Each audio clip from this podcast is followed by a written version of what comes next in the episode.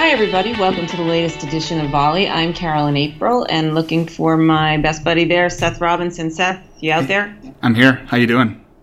I'm doing pretty well. We're recording a little early this week because you're traveling. Yeah, I'm getting ready to head down to Florida tomorrow for IT Nation, ConnectWise's big event.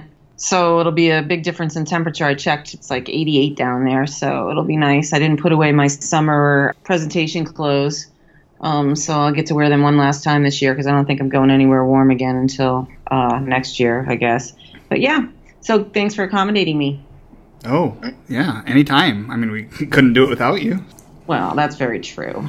Um, this is a, uh, a very special episode. We we did this last year and decided to make it an annual tradition with uh, with the holidays approaching.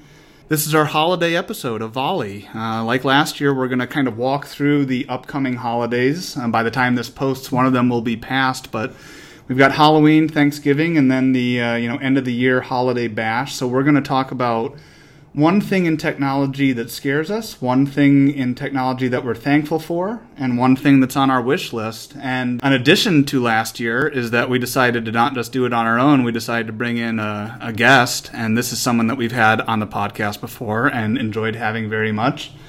Randy Gross is the CIO at CompTIA and Executive Vice President of Certification Operations, right? That's right. Thanks for having me. I did that from memory. Hey, Andy, wow, that's a mouthful of a title yeah, there. it is. I decided to add as many words as I could. Um, worked out okay. Do you put that like on a business card or your signature, the whole thing on your email? I, I do abbreviate it. I don't want to store too many things in data centers. I feel like that's irresponsible. Um, yeah. Have you felt a difference with the addition of words in the amount of authority you have? No, it more is more embarrassing. It's I, I just want to do my job, basically. well, we're happy to have you, Randy. Thanks for coming back. Yeah, we don't, we've had very few repeat guests so far in all our years doing this, so you're one of them now. Good. Right. I'm excited. Yeah, let's, let's roll. Yeah, let's get it started. Um, we're going to start with something in technology that scares us. Each one of us kind of chose a holiday here, and so I've got the first one up and we've touched on this topic quite a bit and you know don't really want to belabor the point too much but just as the technology industry uh, has been maturing and is going to continue to mature i think the thing that frightens me a little bit uh, or, or gives me pause is the the industry not fully understanding it, its connection with society, and, and, I think that this is again a natural thing that happens. You know, if if the industry was previously just kind of selling into the enterprise, and they had to speak the language of business. Now that they are growing and having a broader societal impact, they have to understand what's going on there. And I don't think we always see that. And I think sometimes it's out of hubris, sometimes it's maybe out of naivete, and, and a lot of companies are working hard to try to improve it but I think we still see this popping up, you know, quite a bit in in trying to wrap our arms around the scope that technology is able to bring and what the responsibilities are of these technology companies. And and the, the place that this tends to lead is regulation. And I think there are a lot of good reasons that we want self regulation within the industry but that just means that these companies kind of have to up their game and bring in the right people that can speak that language instead of just you know the speeds and feeds and what businesses are buying. Yeah, I think there's sort of a um, a moral imperative a little bit for companies to walk the walk and, and, and do the right thing and understand that it isn't just selling products. I know business is business and we're all trying to make a profit here, but the ramifications of some of the things that the technology industry just breeds naturally in the you know that it owns data that it manages data that people's personal information is involved makes it incumbent upon companies to not be able to stick their head in the sands. And Seth you and I have talked about this a lot like a rideshare company saying that you know we're not in the transportation industry we're you know or we're not we're a technology business or vice versa.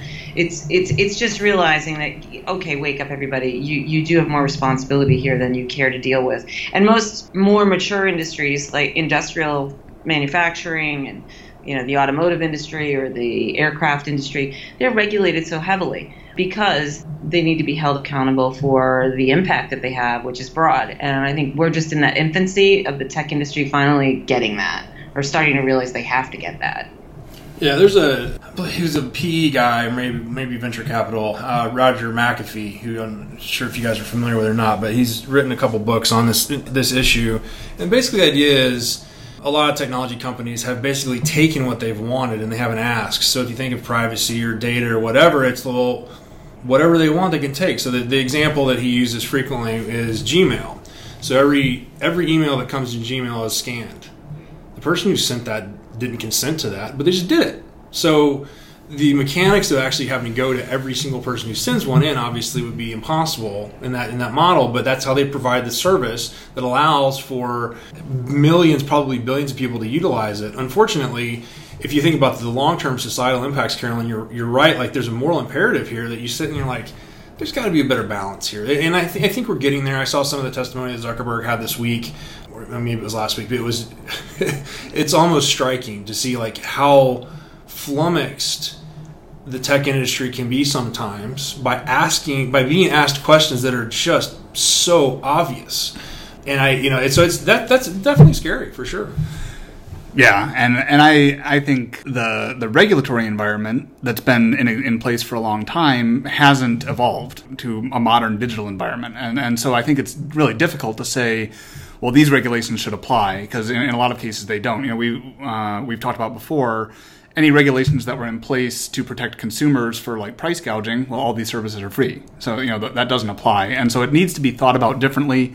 And most of the people, you know, setting policy have a million things on their plate and they need help from groups like our advocacy team in understanding the issues. And I, I think that the companies in the industry, they, they, they want to own this uh, and they, they, they need to kind of understand the, the impact and, and again, bring in the right people and work on it in the right way rather than you know like you were saying just kind of being flummoxed by some things that are happening in society yep I think you're right, though, Seth, that like a regulatory system of laws and regulations and rules has not been updated to the digital age. And I think back to when I was a journalist and the whole thing with Microsoft and Netscape. If I'm dating myself, but I, I think you guys know. So, um, and and and the whole antitrust stuff that was going on, that was very much.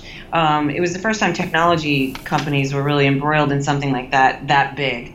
But I don't think we've really changed much of our regulatory frame since then. I mean, we still thought we talk about monopolies. We still talk about antitrust in that way. We we still regulate very similarly to old school brick and mortar type companies, and that isn't really the tech industry's problem. It's really more of our governments and municipalities their issue. And there's got to be some sort of cooperation, I believe, between the two uh, in order to update things. Because if we just stay with antiqu- antiquated types of, of, of regulatory stature, then it's not going to work. Yeah, and it's a tough one too because the regulation of an airplane is pretty cut and dry. You don't want them falling out of the sky, uh, you right? right, and so you, you want to be safe and etc. The tough part with tech is you create these bubbles, and so you create a, a, contained bubble where everyone thinks the same, talks the same, looks the same, and they only, only want to surround themselves with that because that's the, what the algorithm is literally trained to do. And so what happens is you get tribalism and, and a lot of the other societal impacts, and we're looking at that from a very high level to your initial point. Where does tech fit in society? It's literally shaping society. Mm-hmm. and if you think if you think in those terms who's controlling that we're, we have completely abandoned control of that. And, and then you get into the free speech arguments. Mm-hmm. So, well, should we control that? Well, if it creates societal impact, we get to decide that. We literally, we're, we are, you know, the, the, benefit of the U.S. is we get to, to make the rules. So we, we do have an opportunity to do that. It is not easy, though. Um, no. By any means. So you have scared me the day before yes. Halloween. I'm frightened before tomorrow. Well, the good part about starting out with the scary one is that the next two are more positive. So we'll we'll move on then, and we'll we'll find something to be thankful for. So Randy, I think this is yours. All right, Seth and I, and, and we said this in the last podcast, and sorry if, if it's a repeat, uh, but Seth and I have known each other since 1991. So I'm thankful for Seth, first of all. We've known each other a long time really long. Um, but that goes actually to the theme. So the area I'm thankful for, and I, I, I struggle actually to narrow this down, but I'm going to try, is people. I'm thankful for the people that are involved in this industry because everything that we talk about granted it could be bits and bytes or, or steel on racks or whatever but ultimately it's people that are behind every one of the decisions that gets made onto what to do how we're implementing those things how we're supporting people and how we are making society better um, each of those is not it's not a bot that's running that it's there's there's people that, that do all these things and so at comptia specifically i have the opportunity to run our exam development business as well as our certification operations. It's basically people taking exams and then all the service that goes on behind that. And so, as part of that, I get to go to some of our partners and visit with the students, with the instructors, with the people that are really amping up to be part of this industry and the the look on their faces when they're done with an exam I've seen it literally happen where they've got an offer ready to go from any number of providers in, in the area. So in Colorado Springs especially is very heavy in defense and there's a constant need for cyber professionals. So when I see people's desire to be part of that I think it's really something that's just a it's remarkable to be a part of and something that humanizes what can be a pretty dry business that I get to see, I guess, the supply of, of what makes the thing run. I think that's a great take, and I, I like the way that it connects to the previous one that if we've got these really difficult problems that need to be solved, we're probably not going to solve them through code, you know, or, or, algorithms or whatever. It's going to be people understanding the nuance and getting in there. And I think this is one of the themes that we've always had when we talk about the automation of jobs that yeah things are definitely going to change. Uh, and certain jobs are going to be impacted but ultimately we're, we're driving towards the higher value stuff. And the people that are involved are the ones that are going to help unlock that. Yeah I, i'd agree. I mean i um, one of the things that i am proud of working at comptia is is the effort that we put on trying to empower people out there in their careers and to um, try to recruit younger people to get involved in technology who may never have thought about that as a possibility for them, in particular girls. I have daughters, so that sort of gets me excited.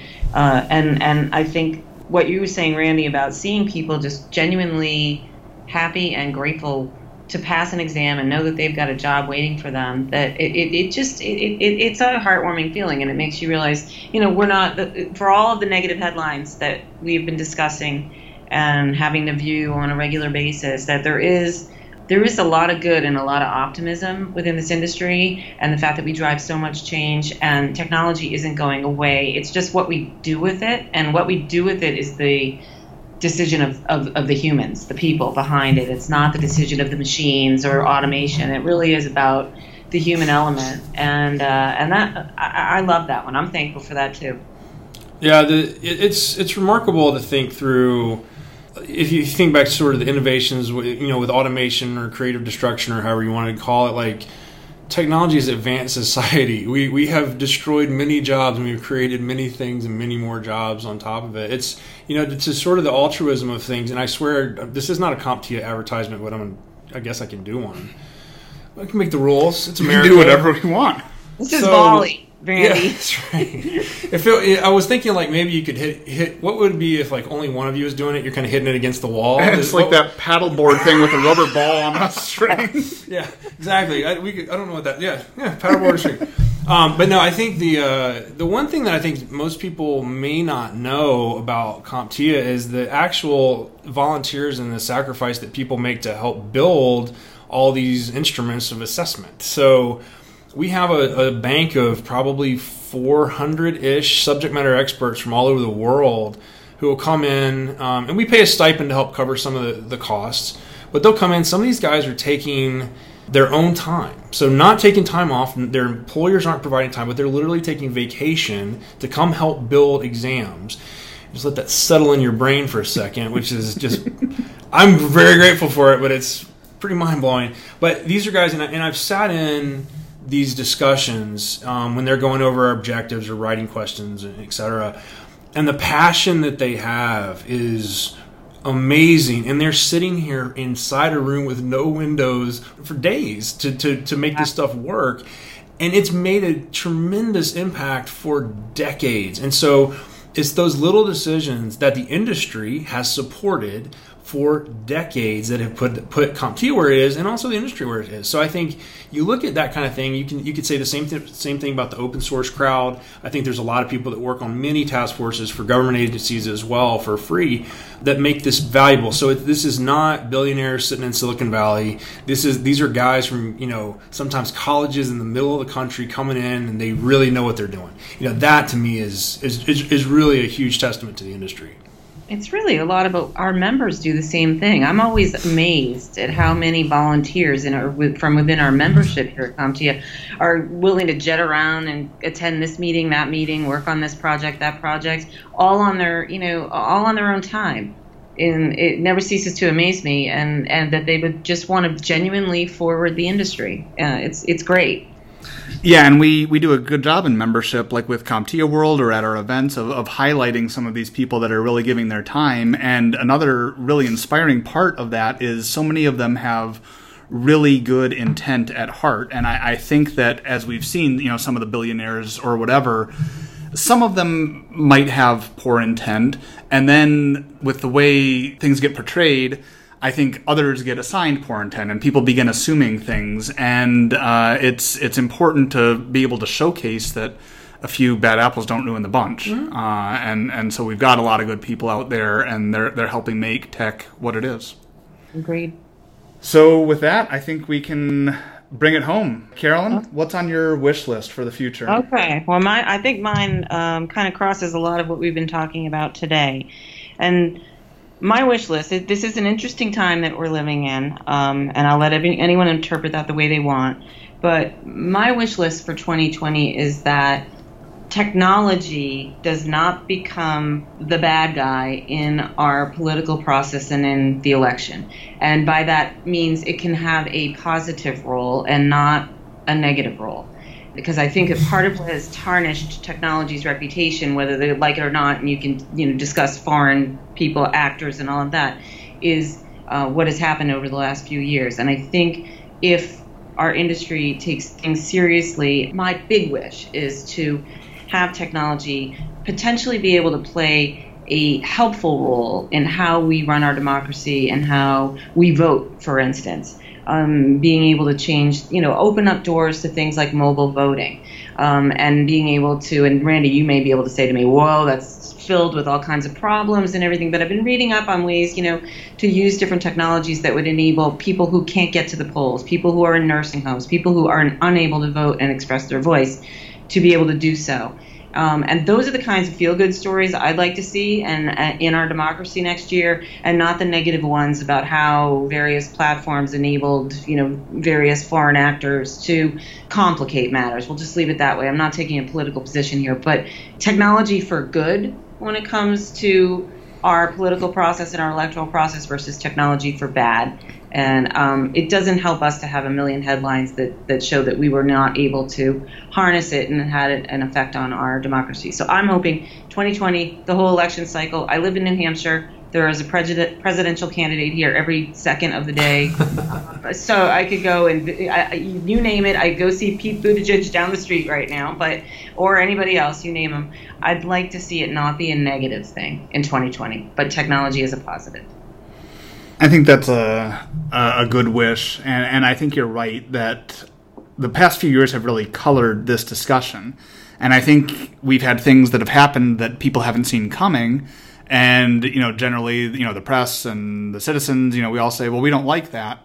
And i think in a lot of cases the, the tech companies themselves are kind of feeling like well we don't we don't like that either. You know we, we, yeah. we want to change that now again maybe sometimes they, they stumble around in trying to share that sentiment uh, in a way that isn't going to impact you know their stockholders or, or whatever uh, but I, I think again a lot of them do not have bad intent. You know, they are, they are trying to make things fair and equitable, and they've got a vision, and, and there have been a ton of benefits, but things got very complicated, like you said.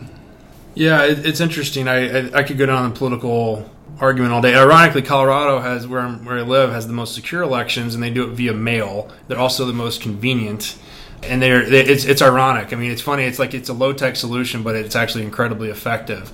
Well, there's um, a big call to do that again, to just like scrap tech altogether, and just every, everything is just snail mail paper. Which, you know what? might not be the worst thing depending on the use case. I, I think that's the funny part is it's like there you can't just shove a solution out if it's not the right one. I'm not advocating for removing technology from everything, but I, I think there's let's do whatever the best thing is. I think on the good side of things, I can take it a little bit more on the the positive side. So my son has severe epilepsy and we've had to do a tremendous number of different medical treatments for him. Most recently, we put a, a, a, vagus nerve stimulator in his chest, which hooks up to his his vagus nerve and can basically deliver um, stimulation as whenever he has a seizure. He has he has thousands of them a day, and so it, it hits the worst ones. And it's amazing the tech behind it. It really is, and and it's. You, you see the, the impact it's actually made since we've had it. And that to me is the kind of stories that need to get told last week we had I can't remember it was one of our actually I think one of our member companies is developing an app on top of the Apple Watch that can track his seizures as well. That's a positive story. That's mm-hmm. good. There is nothing bad about that. Nothing other than like maybe we're mining rare earth metals the wrong way or something. But you know like there's there's a positive there that I, I, look at it and I say I depend on that personally. And you make it about the personal side and you think about individuals rather than taking advantage of massive data sets or figuring out ways of manipulating people to spend three dollars extra while they're eating their meal or you know some nonsense like that. I, I could go on forever on things that scare me for that. But what we're doing wish list that is wish list. Get rid of those.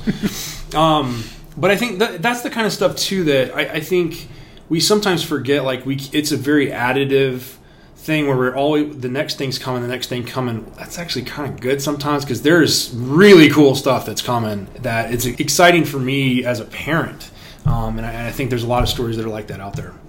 I've said for a while that technology in general needs a really good PR firm because the yeah. tendency is to say, "Oh, this new piece of medical technology caused a death."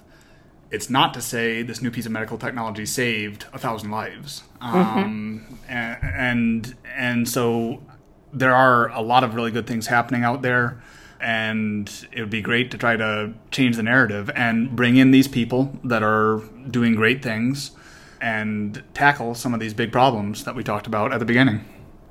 Yeah, I think the whole notion of changing the narrative is what I maybe be the overarching theme here. It's tech has so many positive use cases. It's changing lives in good ways, whether that is Randy, like your son, whether that is giving somebody a career opportunity that they would not have had otherwise.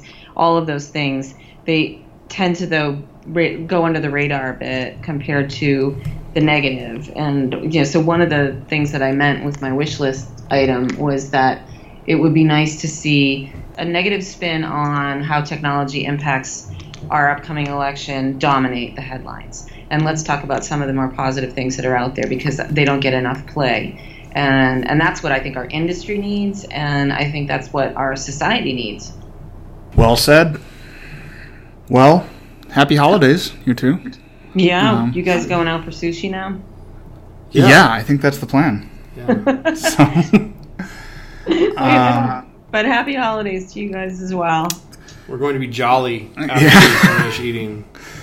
Thanks very much for joining us again. Absolutely. Thanks for flying all the way here to do it. That's what I do. Yeah. That's what I asked. I said today. I didn't know that you were at headquarters, and I said, oh, "Randy flew in to do volley." My God.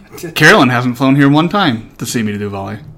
Is that true? I think that is true. I think Maybe it's true. Planes yeah. the planes aren't regulated enough for her to get on them. Maybe we're just we're, we're using technology to our, our best advantage. So. Yes, so we're using technology well. But all right, well, uh, safe travels to you this week, and good luck with the presentations.